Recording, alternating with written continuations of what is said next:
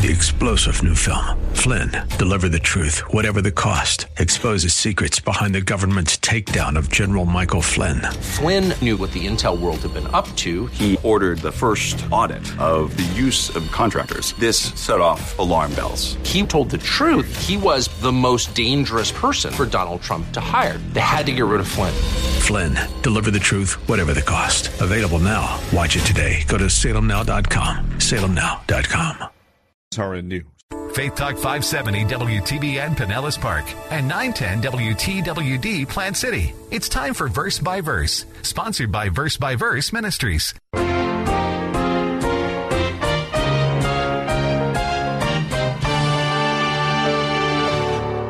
But Jesus was not an, a self censored, angry person. Did he have hissy fits? Because he didn't get his way? Did he have little temper tantrums? Did he slander people who were nasty to him? And certainly they were. Did he retaliate? Was he unforgiving? Did he do a slow burn because he didn't get his way? Because his disciples were so slow and they didn't understand what was going on? Did he do a slow burn against Judas and say, I'll get you for this? Clearly, Jesus did not do any of those things. We all know people who struggle to control their anger. Perhaps you are one of those people. We also know people who make no effort at all to control their anger. They enjoy temper tantrums the way I enjoy a perfectly cooked steak. As long as it doesn't lead to violence, though, anger and angry words are generally tolerated in our world. We all get mad sometimes, so it's easy to be understanding. But God is not at all understanding about mismanaged anger. Today, on Verse by Verse, we will conclude a two part message from Pastor Steve Kreloff that will help us understand our anger and how we might better deal with it. I once read a little story about two apples in a tree having a conversation. As they looked down on the world, one said to the other, Look at all those people fighting, robbing, rioting. No one seems willing to get along with his fellow man. Someday we apples will be the only ones left. Then we'll rule the world. The second apple replied, which of us, the Reds or the Greens? Social differences are among the many foundations upon which we build our anger castles. Let's go to Colossians chapter 3 and see why social differences are not a reason for anger. In fact, the Apostle Paul gives us three reasons to set aside our anger. Here's Pastor Steve to tell us about them. The question this morning, which we didn't get to last week, was why? Why should you do this? After all, and I'm going to be perfectly blunt, there is a wicked satisfaction to being angry. Some of us really enjoy it. It's been such a way of life, we think it's the norm. In fact, we wouldn't know how to respond if there wasn't a conflict. We can get angry. Well, we need to, because that's what the scripture says. But there is a wicked, sinful enjoyment that we get out of being angry because it makes us feel so justified, so self-righteous to hold a grudge against someone who has wronged us. It just makes us feel good. It really does. And so uh, we need to ask ourselves, why is it so important to deal with, with anger? Why not just continue like that? It makes me feel so good that I don't have to speak to somebody because they just bug me. And by the way, all that Paul says is in the context of, of believers. It's a given that you should never be angry and, and take out your frustrations on unbelievers. He's talking about believers because he says in verse 9, don't lie to one another. So it's all about one another. It's, it's within the context of a local church. How do we get along with one another? Why shouldn't you hold a grudge, especially in light of the Lord's Supper? Why shouldn't you be angry with one another? Why should you not be bitter? Why should you not speak evil to one another? Well, we want to see three reasons this morning for putting aside the sins of anger. Uh, this is not an exhaustive list. These are just the things that I see in Colossians chapter 3. I'm sure there are other reasons. But three reasons that Paul gives in Colossians 3 for putting these sins out of our, our lives. Uh, number one is found at the end of verse 9 and, and uh, beginning of verse 10. He says, Since you have laid aside the old self with its evil practices and have put on the new self, have put on the new self. Tremendous. What he's saying is these sins belong to the old way of life. They don't belong to your new way of life. Before coming to Christ, this was the way you were. Let me read it again since you laid aside the old self with its evil practices and have put on the new self, which is being, and we'll look at that in a few, a few minutes. Uh, this is important to understand. At salvation, you laid aside the old self. What is the old self? The old self was all you were in Adam, all your unregenerate, uh, un, unchristlike way. I, I, a good way of putting it is your old nature. You laid it aside. Be careful. Paul is not saying that you are to lay that aside. You are simply to lay the sins aside that, that were associated with the old way of life. But you have laid aside your old self, whether you recognize it or not. That's why we're teaching this. You did lay it aside. The old man was crucified, Paul says. You laid it aside. Paul is not teaching us to lay it aside. He is telling you that you have laid it aside. You have become a new creature in Christ. Therefore, he's saying, live like a new creature in Christ. I think it's important to, to see this, that salvation doesn't mean that the old nature is kept and reformed. It means that it was replaced by a new nature. You cannot be half regenerate and half um, unregenerate. You, this, I don't think that the scriptures teach that we're a spiritual half breed. Now we still struggle with sin. We groan. I, I do not think that it's because of a nature. I think that the that sin operates through our bodies. And that's why Paul speaks that our bodies groan until the day of redemption. Romans 7 speaks about his, his groanings. We still struggle with sin, but I don't think it's because a, a nature is there. And I realize some of it is semantics, and I don't, I haven't fully worked through it in my own mind how to articulate this. But Paul very clearly says the old self was laid aside. It was, it was laid aside. You put on the new self, which is the new regenerate you. It's a divine nature.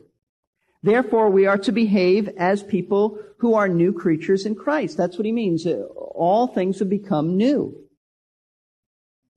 That's our position before him. That's the way we really are. Now, Paul is telling us that we are to act the way we really are. So that's, that's why.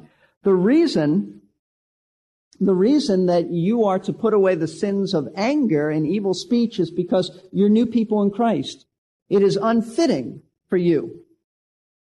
It, it is ridiculous for us to behave as old people when we laid our old selves aside.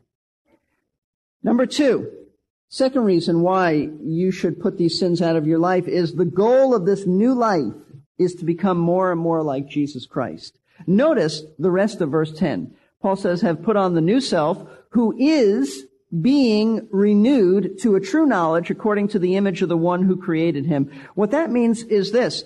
The new man, the new self, the new nature is continually being renewed by God. It's continually being renewed by God. That is to say, there is a process of spiritual growth in your life. Though at the moment of salvation, you instantly received a new nature, that does not mean that you instantly received spiritual maturity. That's a lifelong process. Remember Philippians 1 6, he who began a good work in you will perform it or continue it until the day of Christ Jesus. You have a new nature, but you are not completely new in behavior. That's why Paul is calling us to, to correspond our behavior to our new nature. Uh, 2 Corinthians 4.16 says the same thing. Our outer man is decaying, and some of us know that ever so well. Yet our inner man is being renewed day by day. Uh, the word renewed simply means to make new uh, uh, again, to make different, a new quality. That is to say, though outwardly we're getting older, we're, we're perishing, inwardly God is doing a transforming work, making us like Jesus Christ. The goal of the Christian life is to be inwardly transformed to be like Christ. That's why he says the image of the one who created him. Jesus Christ is the creator and God is making us more and more like Christ. Now, how does this constant renewal take place? It's a daily thing. Notice what he says in verse 10. He speaks of true knowledge. That is the knowledge of the Word of God. The more you know about God and His Word, and specifically about the Lord Jesus Christ, the more you become like him. And obviously he's talking about obeying, not just studying the Bible so you have more theological insight than other people and can argue. He's talking about knowing the word so you obey the word. That's how you become like Christ. Notice Romans chapter 12. Renewed in the spirit of your mind, by the way, Paul says in, in Ephesians 4.23, be renewed in the spirit of your mind. That's what he's talking about. True knowledge in your mind makes you more like Christ. Romans chapter 12, verses 1 and 2. I urge you, therefore, brethren, by the mercies of God, to present your bodies a living and a holy sacrifice, acceptable to God, which is your spiritual service of worship. So, so give God your all. Lay it down. This is true commitment, true devotion. Verse 2, and do not be conformed to this world. Don't be like the world, but be transformed, meaning inwardly, by the renewing of your mind. By the renewing of your mind. And he means that your mind must take in the Word of God that you may prove what the will of God is, that which is good and acceptable and perfect. As I take in the Word of God, I become more and more like Jesus Christ. That's why you'll never grow unless you have a regular time in the Word of God. You'll, you'll never grow. And you won't stay stagnant, by the way. I've learned this in the Christian life. You are either growing closer to the Lord or you are growing further away. You will never stay right where you are. Today you are either moving towards holiness or moving away from holiness.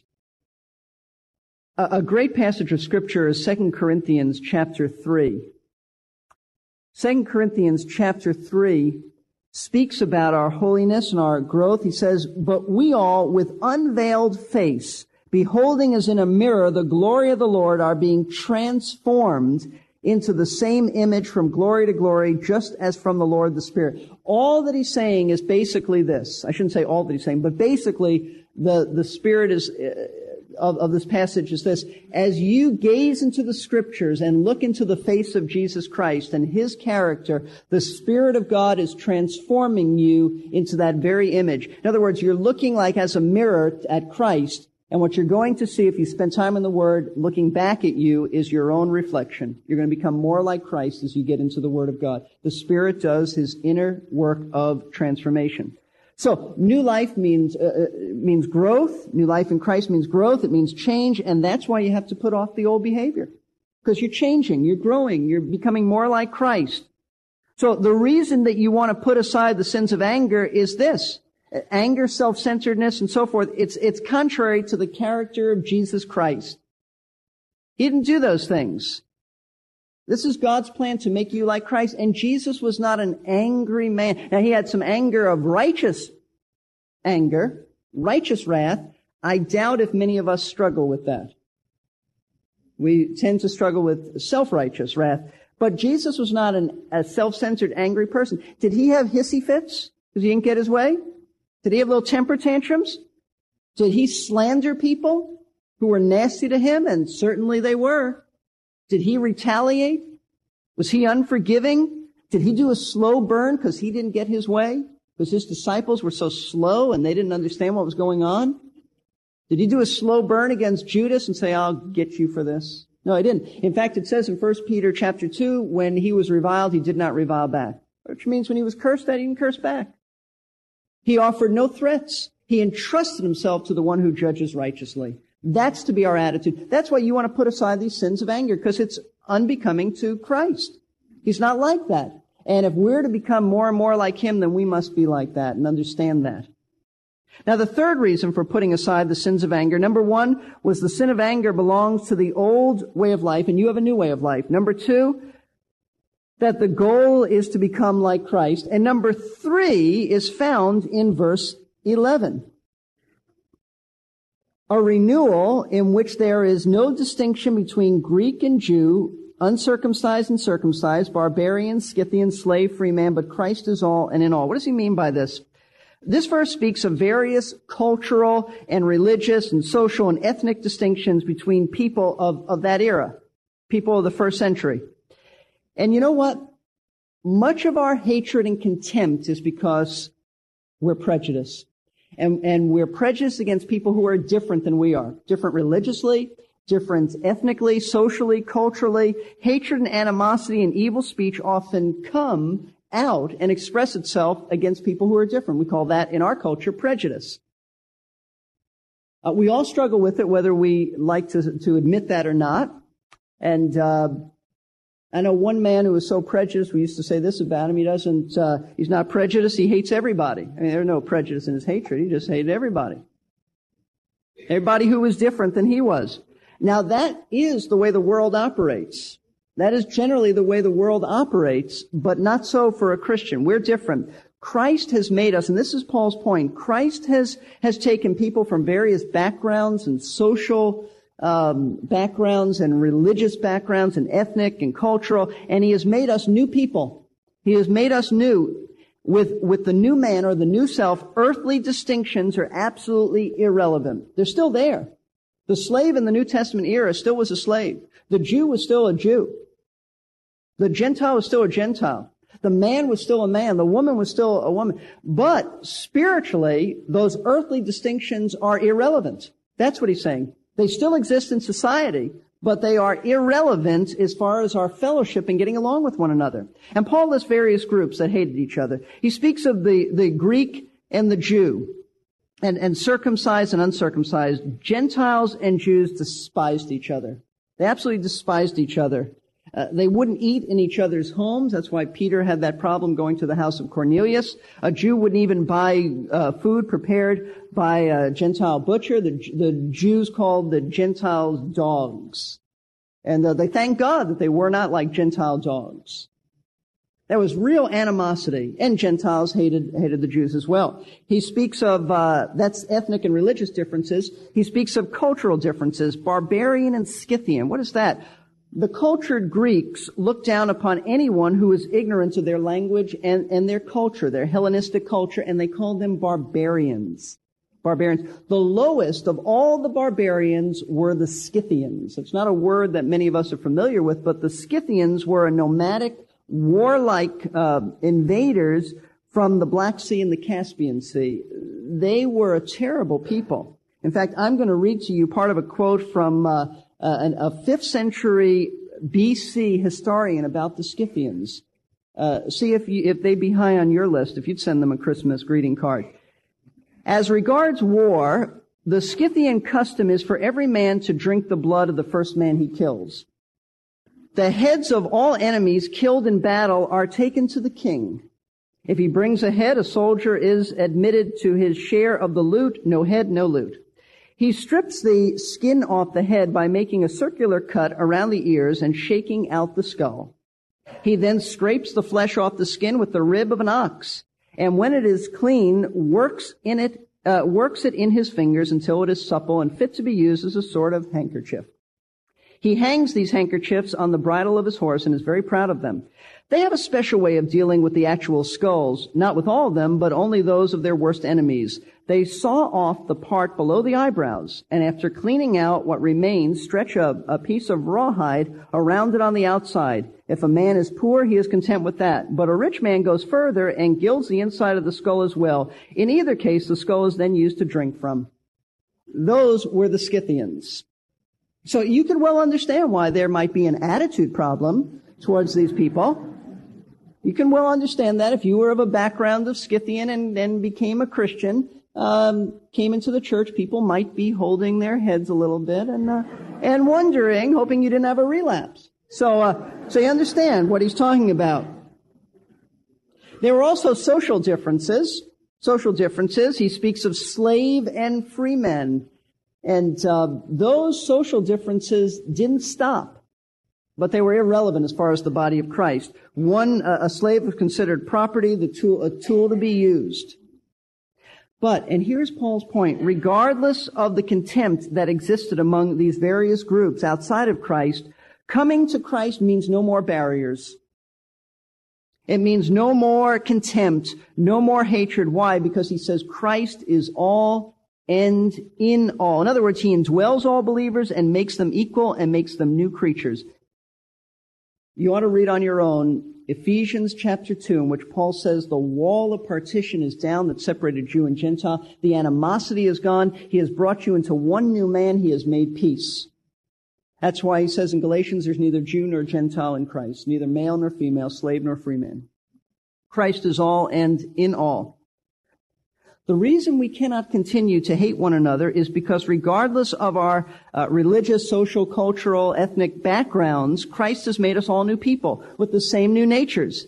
And while earthly differences exist, they are irrelevant spiritually in the church. We're all equal in Him and He is equal, equally in us. No one's better and no one's worse. And let me apply this. Because we might look at this list and say, yeah, I don't have any problems with Scythians. I don't even know a Scythian. I don't have I don't have problems with uh, even even Jewish people. I mean, the pastor is Jewish, so why would I have a problem? Um, let, let me apply it by by saying this: in Christ, there is neither independent Baptist or Southern Baptist. There's neither Calvinist nor Arminian. There's neither pre-trib or post-trib. There is neither immersionist or non-immersionist. We need to be careful. Let me take it a step further. In Christ, there is neither married or divorced. Married or single. We're not dealing with, with the doctrinal distinctives of someone.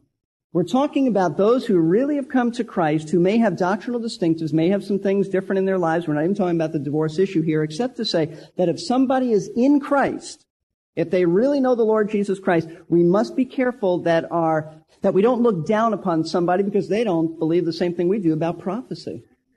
That we don't look down upon some, somebody because uh, we have a stronger view of election. We must be careful about that we must be careful that there are no secondary people that in the body of Christ. We don't look down on anybody. And we don't look up to anybody thinking they're better than us. I think that's how you apply it. Because there is real hatred and animosity amongst believers when there is somebody who you disagree with on a doctrine. Not talking about the essentials of the faith. We couldn't have fellowship with someone who doesn't embrace the essentials of the faith. But I'm talking about within the body of Christ, different theological perspectives. Need to be careful. Now, these are the reasons that we must not have animosity. Christ has made us one new man, and we are to behave like new men and new women in Christ. Let's bow for prayer, and then we'll proceed from there. Father, we've heard the reasons. We know what your word says, and yet it's relatively easy to, to preach from here about this. I pray, Father, that we'll put these truths into practice.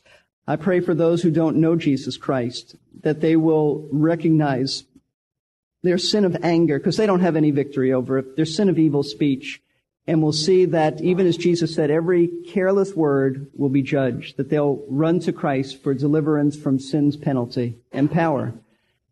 Father, I pray for us, especially as the Lord's Supper is soon upon us, that there'll be a repentant spirit about uh, those we might hold grudges against, those we might be angry towards, that we might see the big picture, and that we might recognize that it's just sin because of our pride. Sometimes, Lord, our pride has been deeply wounded. We've been hurt. Help us to be truly humble and to recognize that we're that, that we are, are struggling because we're acting like sons of, of Adam when we're really sons of God with new natures. Pray this in Christ's name. Amen. General Robert E. Lee was a committed follower of Jesus Christ. It is said that soon after the end of the American Civil War, he visited a church in Washington, D.C. During the communion service, he knelt beside a black man. An onlooker said to him later, How could you do that? Lee replied, My friend, all ground is level beneath the cross. Social, economic, or racial differences are not a valid reason for anger. Charles de Gaulle once said, When I am right, I get angry. Churchill gets angry when he is wrong, so we are often angry with each other. If that's the story of your life, it's time to set it aside and put on the new nature Christ has given to his followers. If we are going to be conformed to the image of our Savior, we must set aside misplaced anger. It was great to have you in class with us today. You've been listening to Verse by Verse with Pastor Steve Kreloff. Pastor Steve is the teaching pastor at Lakeside Community Chapel in Clearwater, Florida. These classes are adaptations of Pastor Steve's messages and are produced by Verse by Verse Ministries. We hope you'll come to see us on the web at versebyverseradio.org. We have today's class there ready for you to listen to again or to download. The same goes for any of the hundreds of other broadcasts stored on the archives page. If these classes are blessing to you, I hope you'll pray about helping us to pay the bills and keep them on the air. If you want more information on giving, there is a link on our home page. The web address again is verse by verse radio, all one word, dot org. To order a CD or cassette, give us a call at 727 239 0306. You'll be able to hear the entire two part message in one sitting without announcements. There is an old saying that clothes make the man. It's one of the silliest, most shallow sayings I've ever heard. Fine clothes will not make a fine person. Red paint doesn't make a fast car. A pressure suit will not make me a fighter pilot. And behaving like a Christian will not make you a Christian. However, Christ does expect his followers to change our clothes once we come to him for salvation. The master tailor has made for each of his followers a beautiful wardrobe. It's a good thing, too, because the spiritual clothing we wore before trusting Christ leaves a lot to be desired. As we have been learning, the old wardrobe consisted of anger, abusive speech, dishonesty, and all sorts of other evil practices. The new wardrobe consists of compassion, kindness, humility, and a host of other virtues that will make our relationship to Christ obvious to the people around us. We'll consider those virtues on the next Verse by Verse.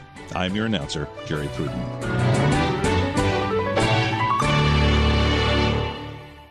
Deepening your faith. Sincerity is not what saves you, Jesus is who saves you. So, may I ask you today have you decided to trust Jesus as your Savior? These were hours of decision, and this is an hour of decision for you today. Faith Talk 570 and 910 WTBN.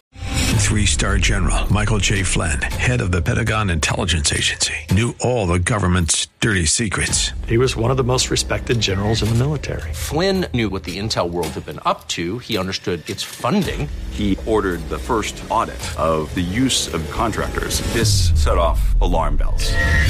The explosive new documentary, Flynn, Deliver the Truth, Whatever the Cost, and covers the facts behind this scandal. Flynn told the truth. He was the most dangerous person for Donald Trump to hire. I find out the worst enemy that I'm going to face in my life is right here in America. They took my assessment and they wanted me to change it. And I was like, I'm not changing it. They had to get rid of Flynn. With in depth interviews, archival footage, and never before seen personal records of the man behind the headlines. I just felt like I was drowning. Flynn, deliver the truth, whatever the cost. Available now. Watch it today. Go to salemnow.com. Salemnow.com.